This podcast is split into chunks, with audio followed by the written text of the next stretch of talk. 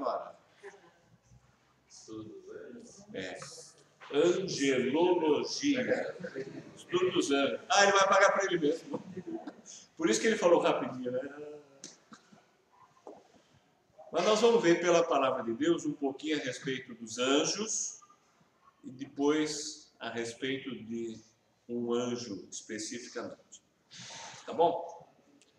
Como sempre, a escola dominical é um, é um tempo de aprendizado mútuo. Quem está à frente é só um facilitador, que eu vou aprender junto com vocês pela palavra de Deus e tem total liberdade da gente ir participando. A hora que quiser, só levanta a mão e a gente vai participando, tá bom? É, a palavra anjo, vamos ver quem vai acertar essa e não vale nada, tá? Senão o Google vai ficar preocupado. Né? Mas a palavra anjo na Bíblia aparece uma vez, duas vezes, 200 mil vezes ou 275 vezes? Bom, já está respondido. Aparece 275 vezes. E às vezes a gente não percebe. Ah, poxa, né? Parece bastante. É um número expressivo. Não sei se a Elisa ouviu, a nossa proposta é estudar um pouquinho sobre anjos, depois especificamente sobre um dos anjos. É, eu tinha combinado, o pastor havia solicitado até para trazer um estudo fora da revista. Então, a primeira coisa que nós podemos ver é: será que Cristo sabia a respeito dos anjos? Vamos ver o que a Bíblia diz. Mateus 18, 10. Veja aí, Mateus 18, 10. O próprio Senhor já falando disso no. Deixa eu ver aqui. Mateus aí mesmo, nesse livro 26, agora, verso 53, diz assim: Mateus 26, 53. Acaso pensas que não posso rogar a meu Pai e ele me mandaria nesse momento mais de 12 legiões de anjos? Então é um tema pouco estudado. Fala, poxa, mas quem são esses anjos? Eles sempre existiram? Quem, quem que me explica isso? Como é que surgiram os anjos?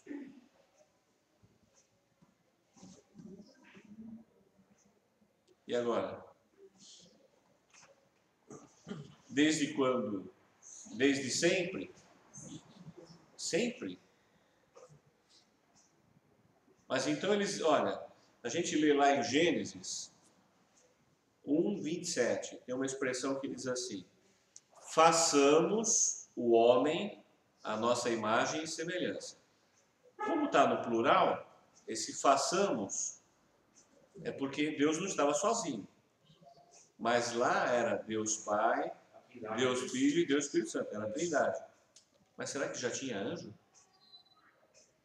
Anjo sempre existiu? É? Então vamos ver o que, a Bíblia diz. Colossenses 1,16.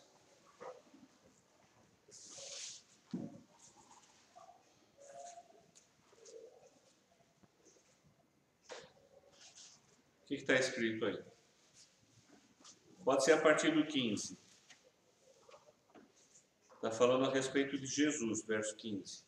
Ele é a imagem do Deus invisível, o primogênito de toda a criação, pois nele foram criadas todas as coisas, nos céus e sobre a terra, as visíveis e as invisíveis, sejam tronos, sejam soberanias, quer principados, quer potestades, tudo foi criado por meio dele para ele. Depois de Cristo. Os anjos, mas olha, depois de Cristo, Cristo tem um momento de quando ele veio à terra, mas Cristo tem um momento lá na eternidade. Isso, eu falo isso antes da terra. Então, mas olha que interessante. Mas qual é a sequência? É primeiro Deus, ou é primeiro o Espírito Santo, que diz lá em Gênesis 1, o Espírito de Deus pairava sobre a face da terra? Primeiro é o Espírito, depois foi Deus Pai, depois Deus Filho? Como é que é isso? Não, não. É conjunto. Os três iguaizinhos. Então, nisso que você está falando, depois de Cristo, é o mesmo que dizer depois de Deus, depois do Espírito Santo, porque os três sempre, sempre estiveram juntos. Alguns até é, têm uma má interpretação, e não está escrito isso na Bíblia, que diz que Cristo foi criado por Deus. Não. Cristo não foi criado por Deus. Cristo é o próprio Deus. Até um exemplo comum que a gente costuma citar é tem uma fábula conhecida, uma fábula eu ia brincar falar de alguém fabuloso, que é Esopo, que tem várias fábulas. E uma das fábulas é do elefante e os cegos. Os irmãos conhecem? Alguém lembra dessa fábula? Então haviam três cegos. Então um cego, aí eles foram contar para um quarto como é que era um elefante. Aí um descreveu, falou: olha, ele tem uma espécie de é um tubo comprido assim, o elefante é isso. Mas por quê? Porque ele apalpou a tromba. Outro falou: não, o elefante parece uma folha gigante, assim, muito grande, que abana. Outro mexeu na orelha. E o outro falou: não, não, parece um tronco de árvore que eu abracei assim, era a perna. Mas era o mesmo elefante. Então, cada um viu de um ângulo. Quando a gente fala da trindade, às vezes há dificuldade de entender, mas como assim sempre existiu? Sempre existiram as três pessoas juntas. Jesus não foi criado. Jesus é o próprio Deus, como o Espírito Santo é o próprio Deus. Então lá atrás, lá atrás, só havia a Trindade. Não haviam anjos. Tá? Então de onde surgiram os anjos? Vamos abrir lá em Jó 38, 6 e 7. Depois, Google já deixa aberto aí, Judas 6. Tá? A Elisa deixa aberto aí, por favor. 1 Pedro 1, 12. A Ellen, Lucas 2, 13. Isso, por enquanto é isso. Então vamos ver Jó 38, versos 6 e 7. Quem achou aí? Quando as estrelas davam junto, alegremente cantavam e todos os filhos de Deus rejubilavam. Ficou um negócio meio misterioso, mas esse livro, tanto Jó, depois Ezequiel vai falar disso, é um livro meio assim de difícil entendimento, vamos dizer assim. Vamos ler um pouquinho mais que nós vamos descobrir de forma um pouco mais clara. Judas 6. Ok. Então, olha que coisa interessante. Primeira, primeiro aprendizado. Deus tem domínio sobre os anjos? Claro que tem. Então, quem criou os anjos? Deus. Deus. Então, olha, os anjos são seres criados. São seres celestiais criados por Deus. Deus criou os anjos. São criaturas. Tá? Foram criadas é, essas criaturas de uma forma para ter santidade. Foram criadas dessa forma. Mas sabemos que alguns caíram, que a irmã lá lembrou. Mas Deus criou até para a glória dele, para ver é, a exaltação do próprio nome de Deus através dos anjos. Olha, os anjos eles têm, vamos dizer assim, eles têm intelecto, eles têm pensamento, eles têm decisão. Está em 1 Pedro isso. Quem está com 1 Pedro aí? 1,12. A eles foi revelado que, não para si mesmos, mas para vós outros, ministravam as coisas que agora vos foram anunciadas por aqueles, pelo Espírito Santo enviado do céu, os pregaram o Evangelho, coisas essas que anjos anelam escutar. Aí apareceu uma palavrinha difícil. Anjos anelam. O que, que é isso? O que, que é o verbo anelar? Desejar. Desejar. Então, olha, os anjos desejam ou desejavam pregar o Evangelho. Isso está escrito aí. Mas aí mesmo está escrito, fala, não, não, não, não. Isso é um privilégio dos homens. Que coisa interessante. Os próprios anjos gostariam de pregar o evangelho. Falam, não, não. Essa missão foi dada aos homens e não aos anjos. Então, olha, os anjos são criaturas, são seres criados por Deus, são seres espirituais. Se eles desejam ou desejavam, né, como consta aí, é porque eles têm intelecto, eles têm vontade. Está escrito. Eles desejavam pregar a palavra. Lucas 2,13. E subitamente apareceu com um anjo uma multidão da milícia celestial, louvando a Deus e dizendo. Olha aí, já apareceu outra figura da milícia celestial. Umas palavrinhas difíceis, né? Quando a gente lê a Bíblia, precisa pegar o dicionário, seja na internet ou fisicamente. Milícia, o que é a milícia? Um regimento tem a ver com, é, com batalhão, com soldados, né? Então existe uma milícia de anjos? Existe. Quem sabe?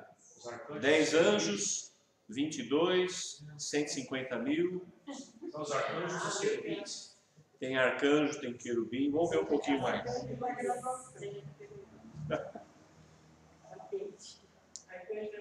Agora, olha, que nem nós dissemos, os anjos são seres espirituais. Hebreus 1,14. Veja aí. Então está falando dos anjos aqui. E aí até está contando um pouquinho do propósito e da essência dos anjos. Verso 14, vamos ler de novo. Faz favor, Rose. Não são todos eles espíritos ministradores? Opa, pera um pouquinho até aí. Então, é, já sabemos que são seres espirituais, que são espíritos ministradores. Ok. Enviados para serviço a favor dos que hão de herdar a salvação? Ih, caramba, será que é aquela história, quando eu era é, menor, criança, ainda não tinha sido atingido pelo Evangelho, eu fiz na Igreja Católica o cursinho lá de primeira comunhão. E eu aprendi sobre anjo da guarda. Será que tem anjo da guarda? Olha, não- por esse texto, não podemos dizer que tem um anjo da guarda, por esse texto. Mas tem anjos que nos guardam. Quem lembra de um versículo em Salmos que diz isso? É redor. O anjo do Senhor E os livra. Ah, será que não podíamos dizer que é um tipo anjo da guarda? Não no sentido de alguém que está nos seguindo todo dia, mas nós somos guardados pelos anjos e eles têm um propósito. Propósito de servir, está escrito aí, aos salvos. Olha que interessante. Então, os anjos trabalham a nosso favor. Claro, orientados por Deus, mandados por Deus. O próprio Senhor Jesus usufruiu disso.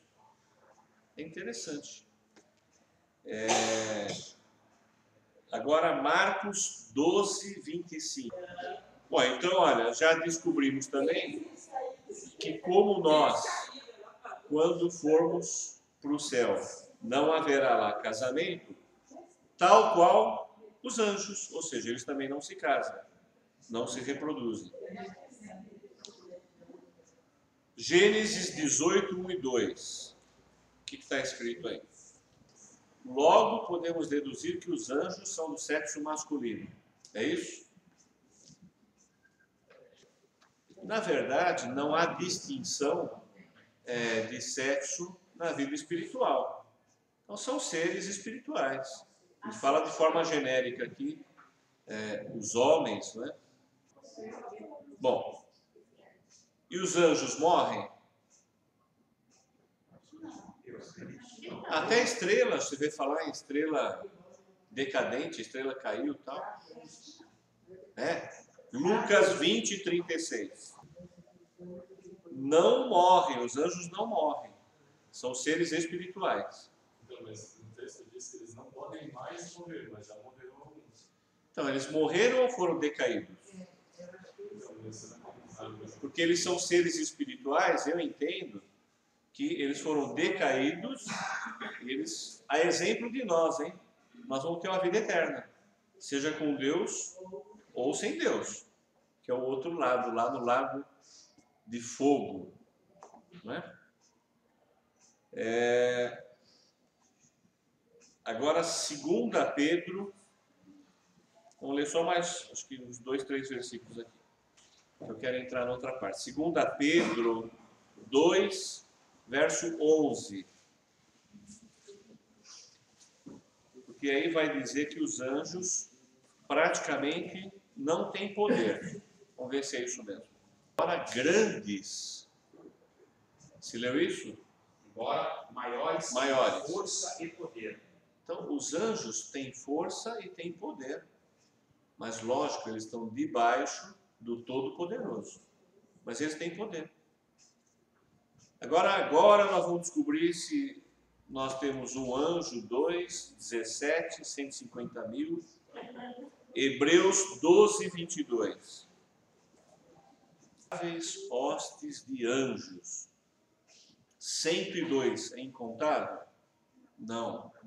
3.214? Não. 97.527? Não. São incontáveis. São muitíssimos. São inumeráveis. Deus criou, que nem foi lido no começo, uma legião ou legiões de anjos. São muitos, são inumeráveis. Judas 9 conta o que o senhor Shigeo lembrou aí, eles têm algumas hierarquias, mas aí já comenta a respeito de um deles, de um tipo de hierarquia. Judas 9. Você leu a palavra arcanjo aí ou não? Que interessante. Não é uma nomenclatura que a gente atribuiu. Porque às vezes a gente faz isso, né? Como homem a gente atribui qualquer qualificação. Mas a própria Bíblia está dizendo. O arcanjo Gabriel, Miguel, o arcanjo Miguel. Que interessante, ó. Arcanjo vem de arque, anjo. Arque é grande, tem o arque inimigo, é porque ele é um gigante, é um inimigo gigante. Arque anjo é um maioral, é um anjo lá, manda chuva. É o arcanjo Miguel. Né? A Bíblia fala de serafins também. Isaías 6, de 1 a 3, e a Ellen abre depois em Gênesis 3, 22 a 24. Primeiro que há serafins. Segundo, que eles tinham uma missão maravilhosa. Tem. Do que? De adorar a Deus. Né? É, esse estudo ele nos desperta e nos remete novamente para pensar o seguinte. Uma pergunta, eu gosto de avisar antes, a minha pergunta é armadilha. Vamos perguntar. Quanto, para Marcela, hein? Quantos por cento da nossa vida tem que ser espiritual? 40%, 51%, que é mais do que a metade, 99%. Quantos por cento da nossa vida tem que ser espiritual? Então, olha, o gabarito dessa pergunta, a resposta certa é, está todo mundo certo, é 100% de vida espiritual. Sim, com certeza. Então isso nos lembra, sabe o quê? Quanto deveria? Deveria ser. Exatamente. Então, mas olha, mas tem um lembrete aí. Mesmo quando você não se encaixa na- no seu dia a dia, na vida espiritual, é você que não se encaixou. Sim. A vida espiritual continua 100%. Sabe por quê? A nossa luta, diz a Bíblia, não é contra a carne, é contra os principados. Então, na verdade, Nilson, por exemplo, ou a Domênica, qualquer um de nós, poxa, nós temos lutas, tem trânsito, tem falta de dinheiro, tem a conta do celular que veio errada, a companhia telefônica mandou aqui um número que não tinha nada a ver, tem discórdias, tem uma série de problemas. Mas a luta não é essa. Essa é fichinha, como se diz. A maior luta é outra. A maior luta é espiritual. Ih, caramba. Já pensou? Passa um dia, um dia só. Só assim, esqueci ontem que a minha luta era espiritual. Eu cuidei só da minha luta secular. Será que não é um gravíssimo problema isso? E se a gente esqueceu não só ontem, esqueceu uma semana inteira? Que a luta é espiritual. Há um reino espiritual. A Bíblia diz que o, leão, o diabo está ao nosso derredor como leão, querendo nos tragar. Essa é a luta espiritual. O diabo, ele quer nos derrubar. Mas o que, que o diabo tem a ver com os anjos? Anjo é anjo, diabo é diabo. É isso? Diabo é anjo? Ei, uma queresia essa agora? O diabo é um anjo, foi criado como anjo. Né? Então, tudo isso faz parte da vida espiritual. E o último texto aí que fala de querubins, Gênesis 3, 22 a 24. Aqui, os querubins são guardiões da santidade. Olha, o que me chama muito a atenção é essa consciência espiritual, do reino espiritual. Então, pera um pouquinho. Será que na nossa vida aqui a gente tem influência de anjos? Tem influência do Espírito Santo?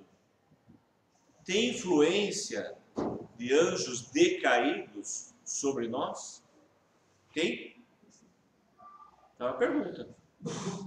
Mas no nosso caso, seja da ordem do céu, ou, desculpe a expressão pesada, mas é essa, ou da ordem do inferno, a vida espiritual é presente todos os dias na nossa vida. Todos.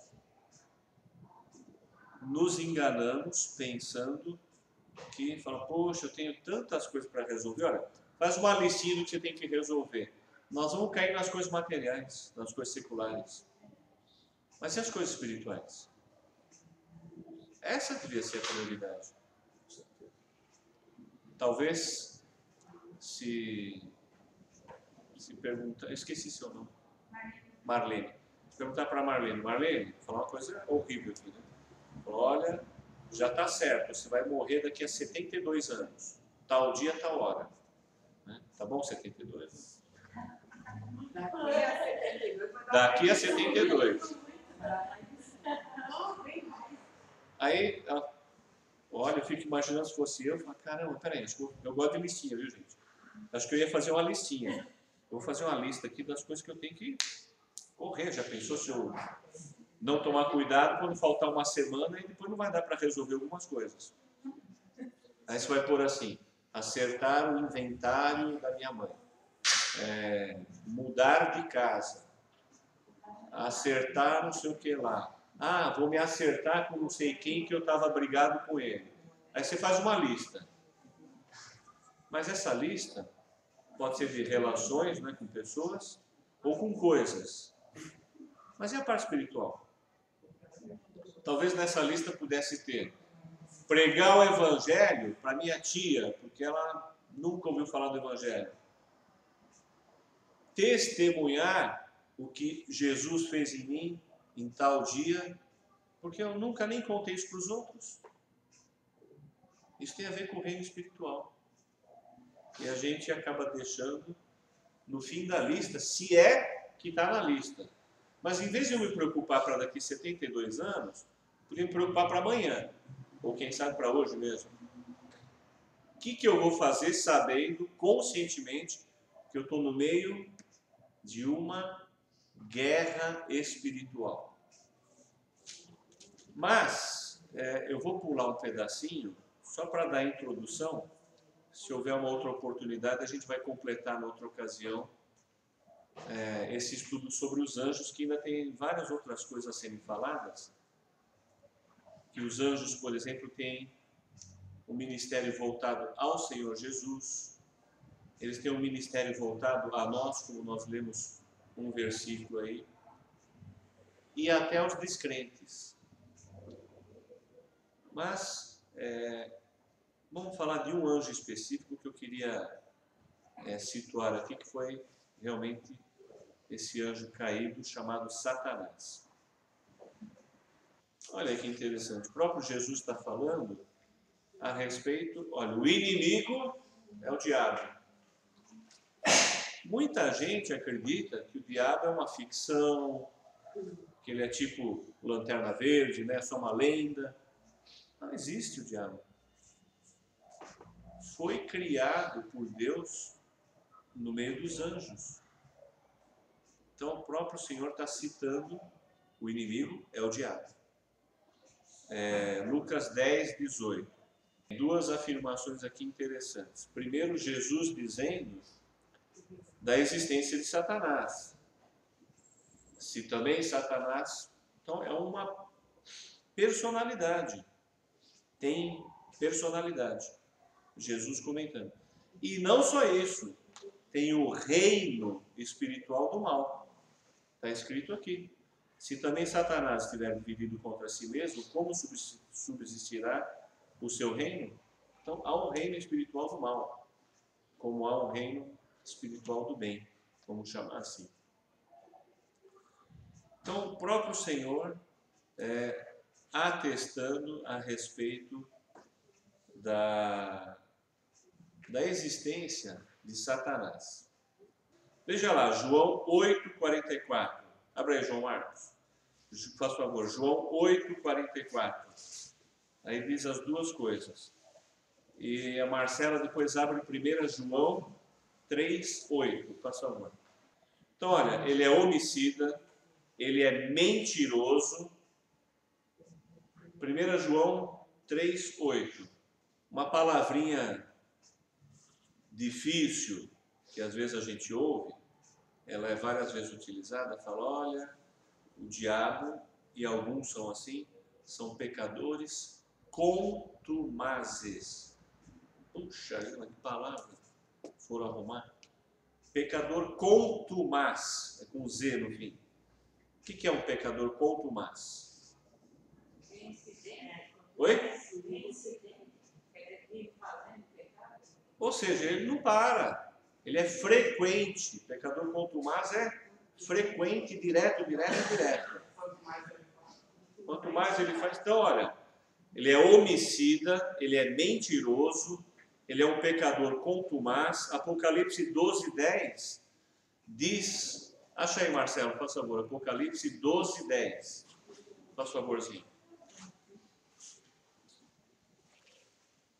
Isso a gente pode fazer um paralelo se a gente está com sombras na nossa vida do reino espiritual do bem ou do mal. Homicida, você é? Fala, não, o que é isso? Homicida não. Mas e mentiroso? Ah, mas só um pouquinho. Olha, mentiroso, quem mente tem parte com o reino do inferno. Ele é mentiroso e pai da mentira. Pecador contumaz peca frequentemente com prazer. Ei, delícia, quer continuar pecando. Você está inclinado para o reino dos céus ou para o reino do inferno? Apocalipse 12, 10. Opa, vimos outra qualidade aí do, do inimigo: homicida, mentiroso, pecador contumaz. E agora o que, que ele é? Acusador. Acusador. Alguém lembra de uma passagem explícita que a Bíblia mostra o inimigo acusando alguém para Deus? Passagem bem conhecida. Jó. Jó. O inimigo queria ficar acusando Jó. Então ele é acusador. Mais uma vez, o que isso tem a ver com a gente? Não, não, eu quero ter a minha vida espelhada no reino dos céus ou no reino do inferno? Para se espelhar no reino do inferno, você pode ser homicida, não, não, esse daí não. Mas você pode ser mentiroso, ah, esse daí já é um pouquinho, né? Você pode ser um pecador contumaz, você pode ser um acusador, Você vive acusando os outros? Não, você tem que olhar para você, não é para os outros. Mas se eu não for um pecador quanto mais, eu tenho parte do diabo, eu sou pecador, mas não sou quanto mais. Não. Ou sim. Claro. Isso vai depender, porque ninguém vai ficar sem pecado, né? Na Bíblia para isso. Se você é pecador contumaz, com certeza você não faz parte do reino de Deus. Por quê? Porque você tem prazer no pecado, você não para de pecar, ou não chegou o seu tempo ainda que Deus vai te chamar.